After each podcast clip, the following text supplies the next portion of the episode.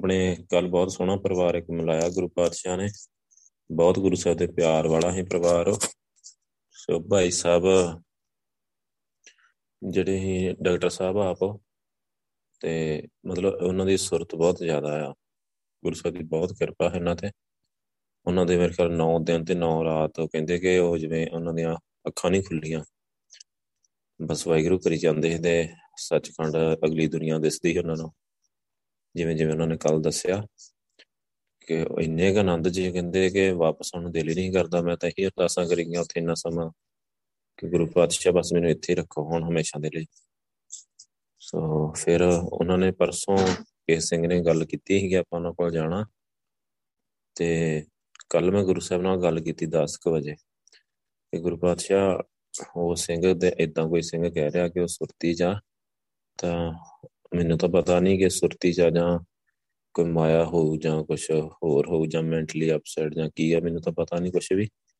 ਤੁਸੀਂ ਦੱਸੋ ਕਿ ਕਿੱਦਾਂ ਮੈਂ ਜਾਵਾਂ ਕਿ ਆਪਾਂ ਜਾਈਏ ਤੇ ਉਹਨੂੰ ਜੇ ਸੁਰਤੀ ਦੀ, ਸਿਮਰਨ ਸੁਰਤੀ ਦਾ ਸਹੀ ਮਾਰਗ ਸਮਝਾਈਏ, ਸਾਰਾ ਤਾਂ ਮਤਲਬ ਕਿਰਪਾ ਹੋ ਤਾਂ ਹੁਕਮਨਾਮਾ ਭਗਤਾਂ ਦੀ ਸਦਾ ਤੋਂ ਰੱਖਦਾ ਹਰ ਜੀਵ। ਤੇ ਉਸ ਤੋਂ ਬਾਅਦ ਇੱਥੇ ਭੈਣ ਜੀ ਹੁਣੀ ਆਏ ਸੀ, ਪੈਰਿਸ ਤੋਂ ਜਿਹੜੇ। ਸੋ ਉਹਨਾਂ ਨਾਲ ਗੱਲਬਾਤਾਂ ਕਰਦੇ ਰਹੇ, ਫਿਰ ਉਹ ਚਲੇ ਗਏ, ਫਿਰ ਮੈਂ ਵੀ ਚਲਾ ਗਿਆ ਕੰਮ ਹੀ ਸ਼ਹਿਰ।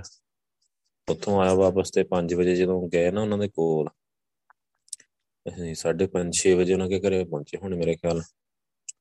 ਤੇ ਮਤਲਬ ਉਹ ਜਾਂਦਿਆਂ ਨੂੰ ਦਵਾਈ ਦੇ ਰਹੇ ਮੈਨੂੰ ਥੋੜੀ ਹੈਰਾਨੀ ਹੋਈ, ਮੈਂ ਕਿਹਾ ਇਹ ਤਾਂ ਕਹਿੰਦੇ ਕਿ ਉਹ ਮਤਲਬ ਟਿਕੇ ਹੋਏ ਪੂਰੇ, ਜਿਵੇਂ ਬੈਠੇ ਆ, ਸੁਰਤੀ ਜੀ ਲੰਮੇ ਪਏ ਆ ਤਾਂ ਭਾਈ ਸਾਹਿਬ ਤੋਂ ਉੱਠੇ ਆ।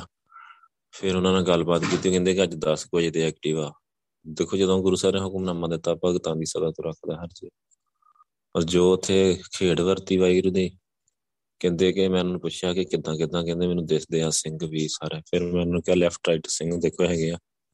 ਕਹਿੰਦੇ ਕਿ ਹੈਗੇ ਆ। ਮੈਂ ਕਿਹਾ, ਪੁੱਛੋ। ਆਂਦੇ ਬਾਬਾ ਜੀ ਸਿੰਘ ਖੜੇ ਇੱਕ ਪਾਸੇ। ਤੇ ਮੈਂ ਕਿਹਾ, ਦੂਜੇ ਪਾਸੇ? ਕਹਿੰਦੇ, ਉਹਨਾਂ ਦੇ ਨਾਂ ਦਾ ਨਹੀਂ ਪਤਾ। ਮੈਂ ਕਿਹਾ, ਨਾਂ ਪੁੱਛੋ। ਨਾਂ ਪੁੱਛਿਆ, ਕਹਿੰਦੇ, ਭਾਈ ਮੰਝ ਖੜੇ ਉਹ ਇੰਨਾ ਕਮਾਲ ਦੀ ਖੇਡ ਉੱਥੇ ਵਰਤੀ ਨਾ।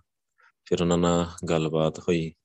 ਉਹਨਾਂ ਬੇਨਤੀ ਕੀਤੀ ਵਾਹਿਗੁਰੂ ਜੀ ਸੱਚਖੰਡ ਲੈ ਕੇ ਜਾਓ ਇੱਕ ਸਿੰਘ ਨੂੰ ਤੇ ਇੱਕ ਸਿੰਘ ਦੀ ਅਰਦਾਸ ਕਰਿਓ ਕਿ ਮਤਲਬ ਸਾਰਾ ਪਰਿਵਾਰ ਗੁਰਸਿੱਖੀ, ਭਗਤੀ ਬਖਸ਼ੋ ਸਾਰੇ ਪਰਿਵਾਰ ਨੂੰ, ਮਾਇਆ ਨੂੰ ਘਰੋਂ ਕੱਢ ਦੋ ਹਮੇਸ਼ਾ ਲਈ।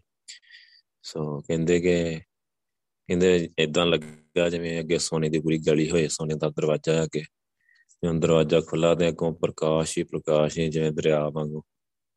ਤੇ ਕਹਿੰਦੇ ਜਿਵੇਂ ਉਹਨਾਂ ਨੇ ਮੈਨੂੰ ਹੱਥ ਹਿਲਾਉਂਦੇ ਜਾ ਰਹੇ ਬਾਬਾ ਜੀ ਸਿੰਘ ਕਿ ਜਿਵੇਂ ਮੈਨੂੰ ਕਹਿ ਰਹੇ ਕਿ ਫਿਕਰ ਨਾ ਕਰ ਤੂੰ ਕਿ ਸਭ ਹੋ ਗਈ ਕਿਰਪਾ, ਹੁਣ ਨਹੀਂ ਮਾਇਆ ਆਉਂਦੀ ਤੇਰੇ ਕੋਲ।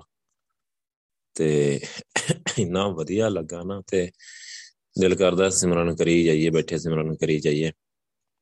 ਕੱਲ ਨੂੰ ਆਉਣਗੇ, ਸਮਾਗਮ ਤੇ ਉਹਨਾਂ ਨੇ ਕਿਹਾ ਭਾਈ ਸਾਹਿਬ ਨੂੰ, ਸਾਰੇ ਪਰਿਵਾਰ ਨੂੰ ਆਉਣ ਨੂੰ। ਸੋ ਪਰਿਵਾਰ ਵਿੱਚ ਹੀ ਹੋਣਾ ਸੁਣਦੇ ਹੋਣੇ, ਵਾਹਿਗੁਰੂ ਜੀ ਸੁਣ ਕੇ ਥੋੜਾ ਬਹੁਤਾ ਭੈਣ ਜੀ ਜਾਂ ਭਾਈ ਸਾਹਿਬ ਤੁਸੀਂ ਕੁਝ ਬੋਲਣਾ ਚਾਹੋਗੇ? ਤੇ ਤੁਸੀਂ ਸੰਗਤ ਦੇ ਨਾਲ ਸ਼ੇਅਰ ਕਰ ਸਕਦੇ ਆ।